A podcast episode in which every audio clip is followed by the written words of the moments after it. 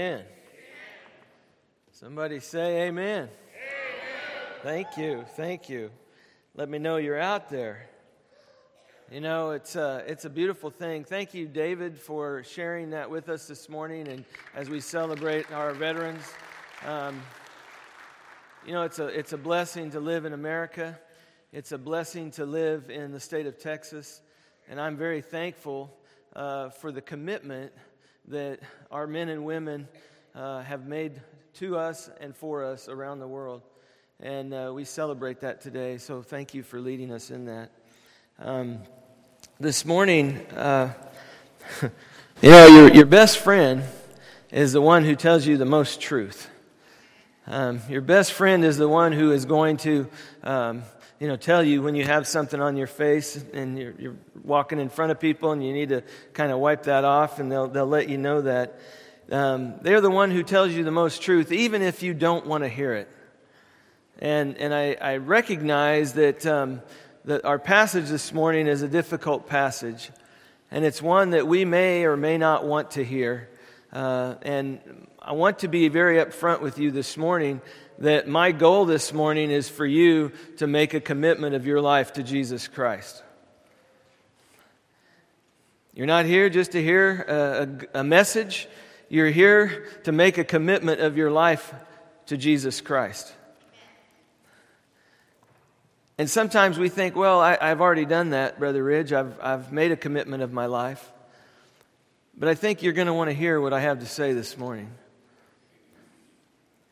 We're going to be in Matthew chapter 7, and we're going to continue on in our study of the Sermon on the Mount. You know, as the pastor of Memorial Baptist Church, sometimes we receive personal handwritten notes that are in my office mailbox.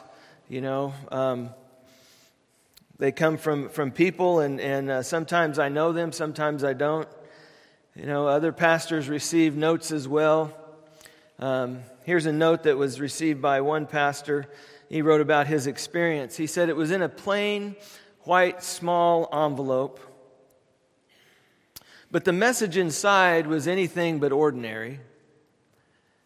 This handwritten note, besides the words which explained why the letter was sent, the message really consisted of two words, and it said, "Go out. Go out." And the thing which made the message extraordinary was that it claimed to be a message from God. And the letter was from a woman who, as this pastor writes, whom I've never met, and who, as far as I know, has never been to our church. But she claimed God had given her a message to deliver to us, go out. He said the church staff and I debated for a while about what it meant. Maybe we should evacuate the building. Someone else suggested maybe we need to go to a restaurant. And then we kind of finally figured out that what she was talking about probably had to do with evangelism, to go out. You know, every once in a while we get a letter like that around here from someone who claims to have a message from the Lord for us. And we take those seriously. We read those and we understand that. Or maybe you've received an email lately from a Christian in maybe an African nation who recently came to possess a large amount of money. You know, this money that's being hidden by the corrupt government.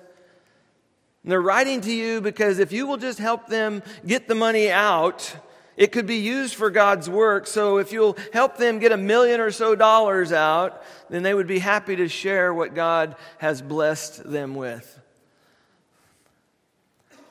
See, all around us are voices that claim to speak God's truth.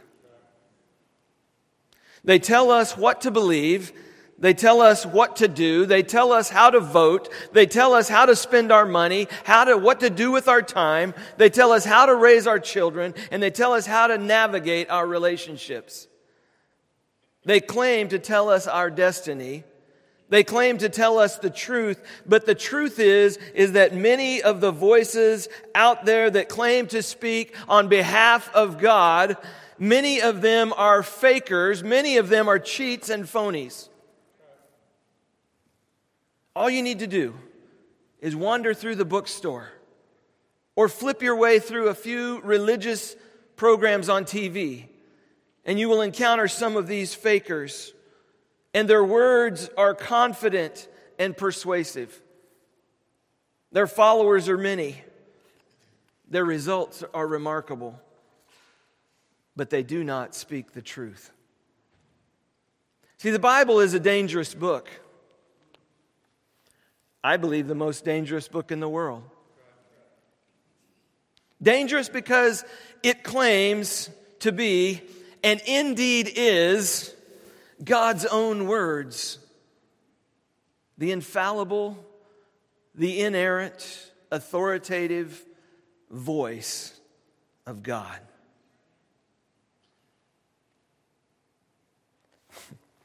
So it's no wonder that people turn to the Bible to back up their own ideas and values.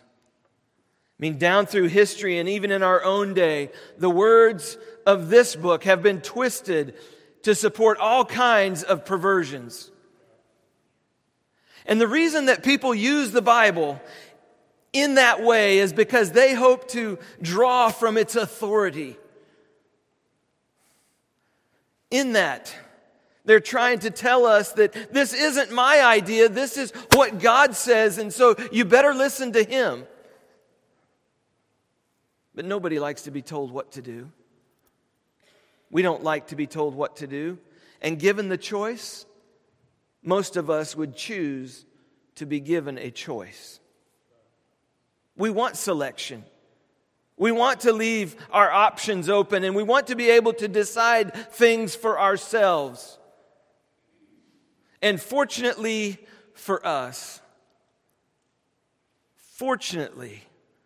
we have a choice. You know, Dietrich Bonhoeffer, the German theologian who died in the Flossenbürg camp on April 9th, 1945, he wrote a significant commentary on the Sermon on the Mount. And it takes up the second part of his book, The Cost of Discipleship. And Bonhoeffer, he spoke against cheap grace, and he spoke for the commitment of every Christian. My goal this morning is for each and every one of us to make a commitment to Jesus Christ. Amen. See, nothing could be more devastating than to meditate long and hard on Matthew chapter 5, 6, and 7, Jesus' Sermon on the Mount, and then resolve to improve a little. Jesus didn't preach this sermon so that we could have a warm feeling. He didn't preach this sermon so that we could change a little bit. He spoke the truth from Almighty God so that we could know the truth, and the truth would set us free. See, the discipleship which Jesus calls us to, most of us don't have a clue about that. But understand this, if you sign on to follow Jesus Christ, it will end in death. They killed Him. What is your commitment to Jesus Christ? Because the discipleship that He calls us to is absolute. It's not playing around. It's not dabbling. It's not when you feel like it. It's absolute. And it's radical in the sense that it gets to the root of human conduct and the root of relationships that we have between God and His people. See, a person either enters the kingdom of God or he doesn't. We either walk the road that leads to life, or we walk the road that leads to destruction. Listen, there's no third alternative. It's one way or the other. That is our choice. It's not if we feel like it. It's not if we want to. These are our choices. Nothing at all could have been more crucial significance than following Jesus. I mean, he concludes the Sermon on the Mount with a number of paired alternatives, this way or this way. He talks about two paths. He talks about two trees. He talks about two claims. He talks about two houses. And he also insists that there are two ways, but only two. See, these verses of the sermon, they demand decision and commitment of the type that pleads God for mercy and pardon. I mean, this kind of discipleship is characterized by a deep repentance, which hungers for nothing more than conforming to God's will and doing His will. But listen, there's only two ways. And simple failure to make a deep commitment is already a commitment not to do so. So Jesus' way demands repentance. It demands trust. It demands obedience.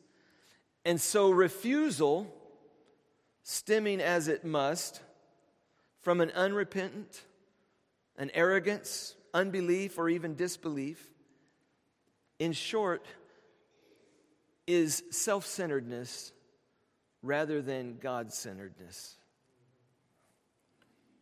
And it can only be understood as rebellion.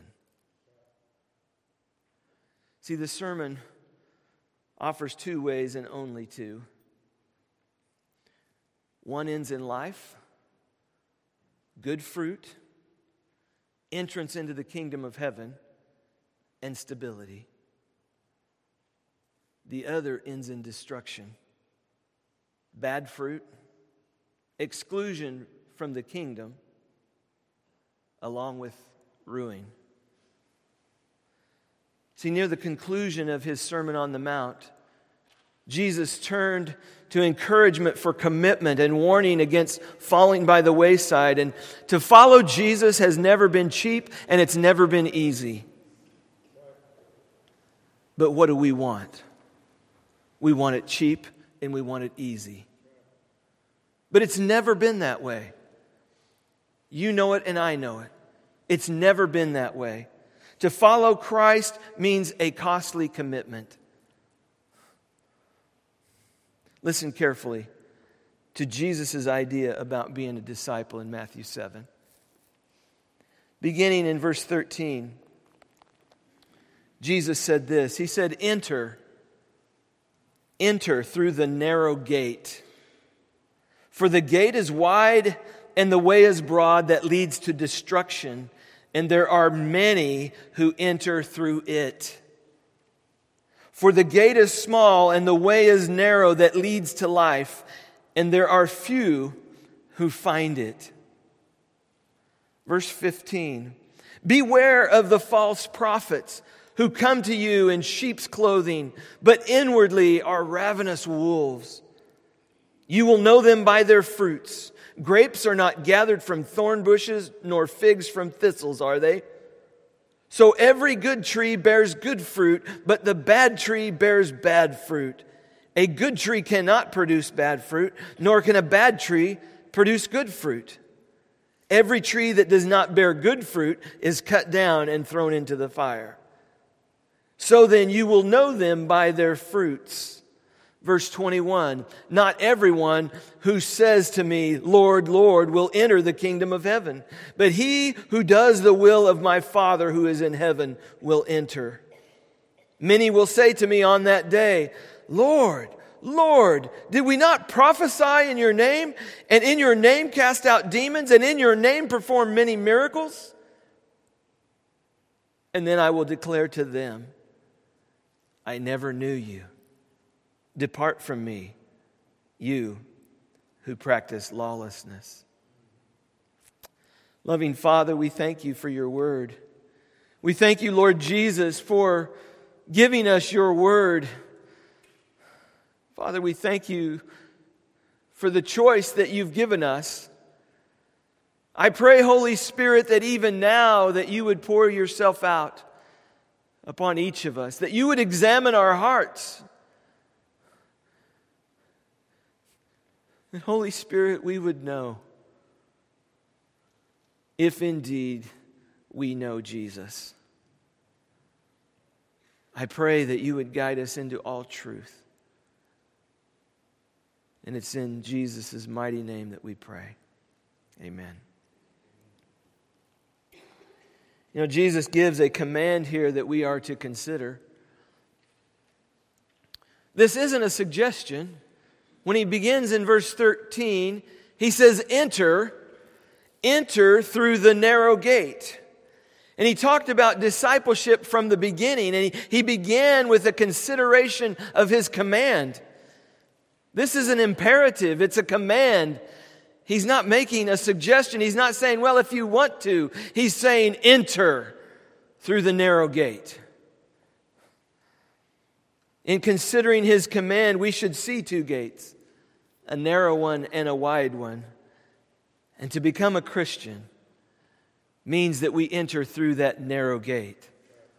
That we come to Jesus as a sinner.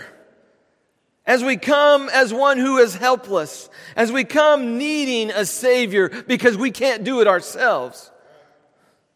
We enter through that narrow gate because we need new life.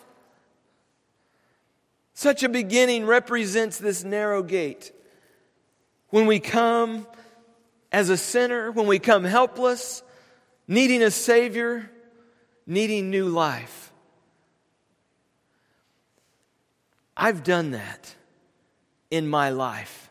I'm not speaking about something that I don't know. The reason that I share this with you is because it's the truth. If you've not come to a place where you have confessed that you are a sinner before Almighty God, that you fall grossly short of His glory for you, then you need to do that. Amen. You see, in our nation we have something called the Continental Divide. The great Continental Divide of the Americas. And when you think about that, the name given to this, to the principal and largely mountainous hydrological divide of the Americas, it separates the watersheds that drain into the Pacific Ocean and also into the Atlantic Ocean.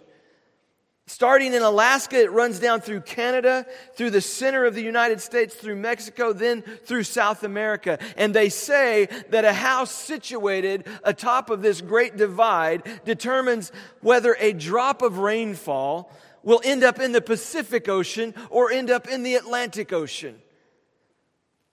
And it all comes down to a fraction of an inch on the rooftop of this house, whether or not it ends up in the Pacific or the Atlantic Ocean. Because this is where the great Continental Divide comes.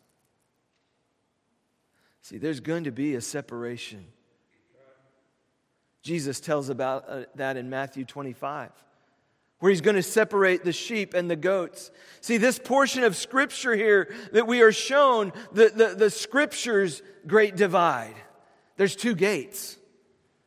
There's a narrow one, and there's a wide one. This narrow gate, enter through the narrow gate. For the gate is small and the way is narrow that leads to life. And there are few who find it. Oh, understand this. We get caught up in the things of life. We get caught up in family business. We get caught up in our careers. We get caught up in all of the things that really don't matter. I'm not saying our family don't matter. I'm not saying your job doesn't matter. What I'm saying is the thing that ultimately matters is whether or not you spend an eternity with Christ in heaven. Because everything else is temporary. Everything else can go away. But that, you have to get that right. So he says, 2 gates. Enter by the narrow gate, for the gate is wide, and the way is broad that leads to destruction. The gate is small, the way is narrow that leads to life, and few are those who find it. Both roads, hear me, both roads are religious. Both roads are religious. He's not talking about religion and non-religion here. It's not Christianity and non-Christianity. This is true Christianity and any other form of Christianity, as well as any other form of religion. See, because both roads are religious. Listen, both of them promise God. Both of them promise heaven. Nobody, absolutely nobody, is selling hell. I mean, come join our group. We're going to hell. Nobody is selling that. Nobody is going to the bedroom and drinking poison to go immediately to hell. Nobody sells hell. Everybody sells heaven. But the broad road, though it's marked heaven, is a straight line to hell. So the command comes very clearly, enter at the narrow gate. Don't go where everyone else is going. Don't follow the crowd. Go to the narrow gate and enter through the narrow gate, because that's the way to life. Oh, but we want to be liked. Oh, we have this need for affirmation. We don't want someone to think that we are narrow if we go through the narrow gate. We don't want someone to think that we are narrow-minded.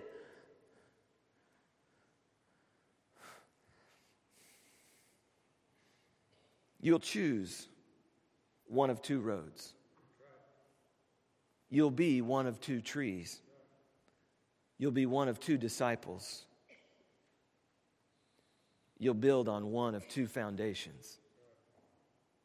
See, in considering Christ's command, we should see the 2 ways, the broad way and the narrow way. And the narrow way is to live according to the will of God. That's what he says. Also, in considering Christ's command, we should observe the 2 companies, the many and the few.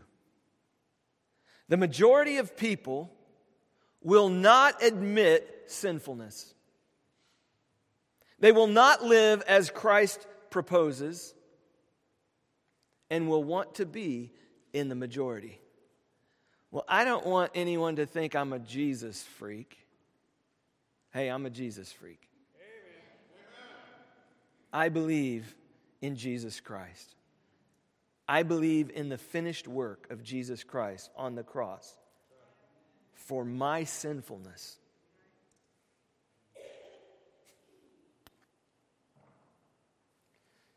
See, Jesus encourages us to do an examination. Jesus gave his followers tests in order to examine people. These tests can help you discern between what is true and what is false. And Jesus gave us these 3 examinations. First, he encouraged people not to judge by mere outward appearances.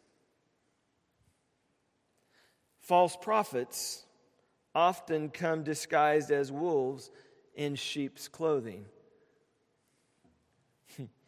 Beware of sheep imitations. Leave them alone, because they will soon behave like sheep.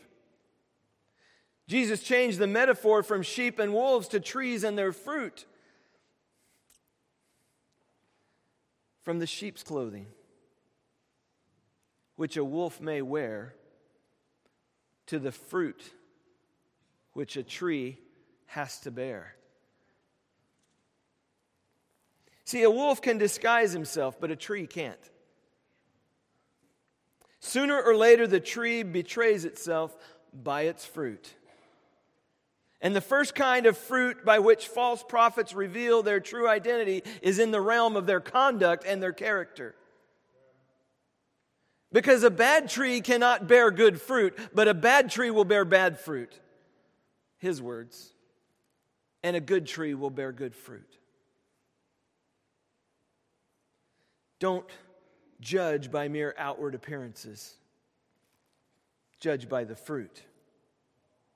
Secondly, Jesus encouraged people to look further than words. People will often say, "Lord, Lord, look what we've done in your name." But they won't do the will of the Father. It's the difference in doing work for God and doing the will of God. You know, it's kind of like if you have youngsters and you tell them to do something and they do everything but that. You know, I ask you to take out the trash. But Daddy, I cleaned my room. I picked up my toys. I did the other things that I thought you would do. It's like that's not the will of the Father. We have to do the will of the Father, not just work for God. Because it's easy for us to say, well, I'm doing this for God. But that may or may not be what His desire is. Jesus encouraged people to look further than words. And what does Jesus say? They cry out, "Lord, Lord, look what we've done. We've prophesied in your name. We've cast out demons in your name. We've done miracles in your name." And He says, "Depart from me, I never knew you." I don't want to be that guy. Depart from me, I never knew you. Jeff O'Hara, he wrote this. He said, "Why call me Lord, Lord, and do not the things I say? You call me the way and walk me not. You call me the life and live me not. You call me master and obey me not. If I condemn you, blame me not. You call me bread and eat me not. You call me truth and believe me not. You call me Lord and serve me not. If I condemn you, blame me not."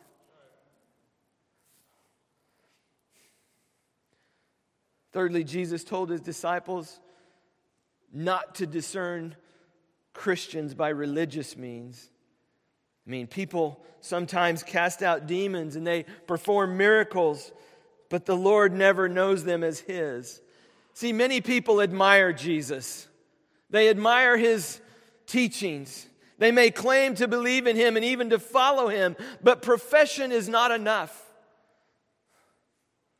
Serving Him is not enough. Even doing miracles in His name is not enough. It's about a relationship that we have with Jesus Christ. It's about a person. It's not about saying this or saying that or walking the aisle or being good enough or paying your tithes or doing this or doing that. It's about a relationship with Jesus Christ.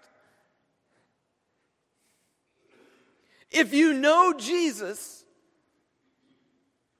then you are part of His kingdom. It's very simple. If you know Jesus, then you obey Him. John 14:15, Jesus said, "If you love me, you will keep my commandments." Maybe not perfectly, but deliberately, intentionally.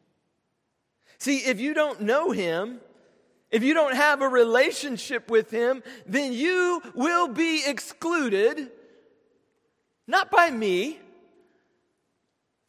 but by Jesus. Depart from me, I never knew you.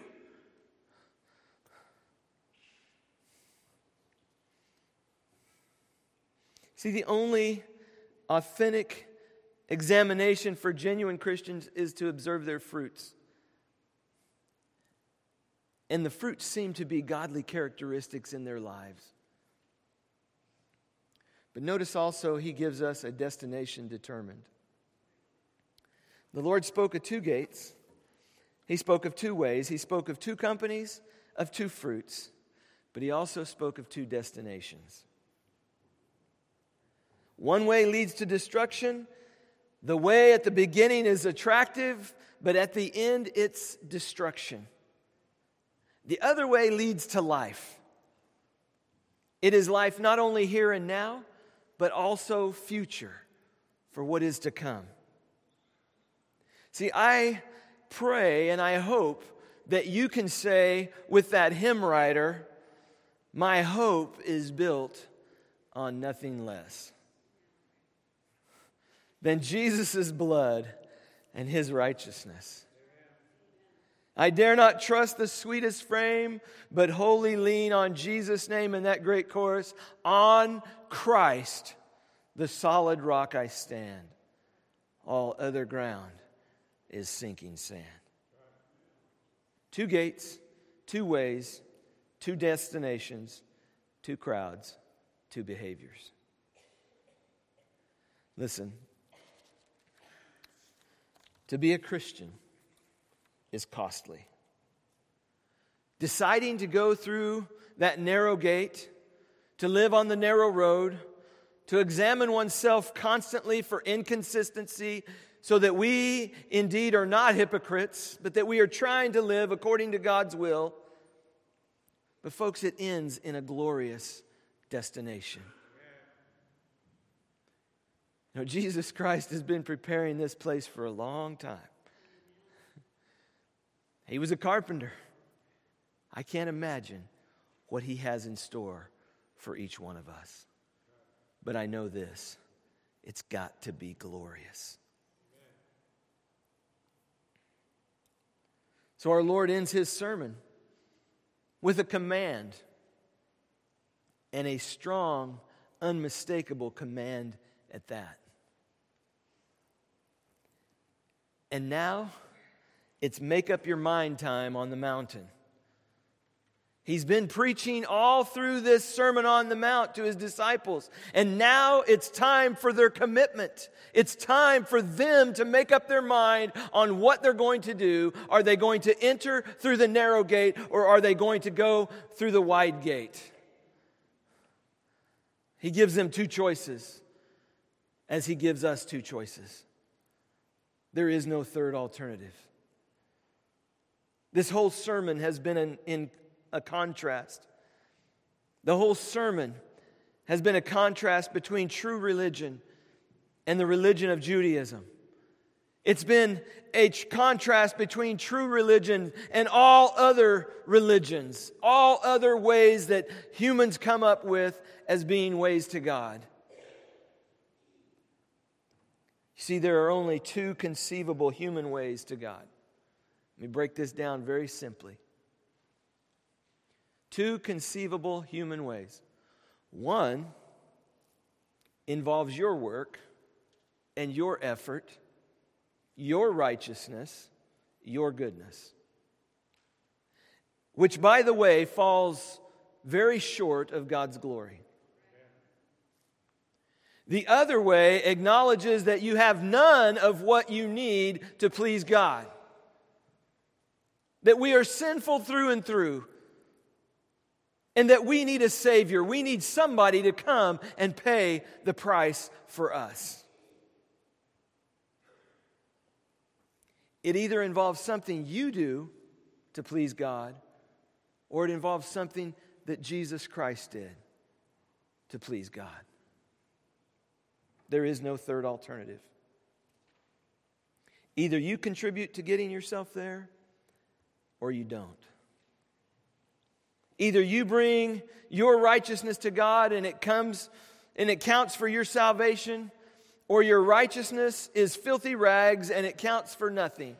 But this is what it means to confess our own sinfulness before Almighty God.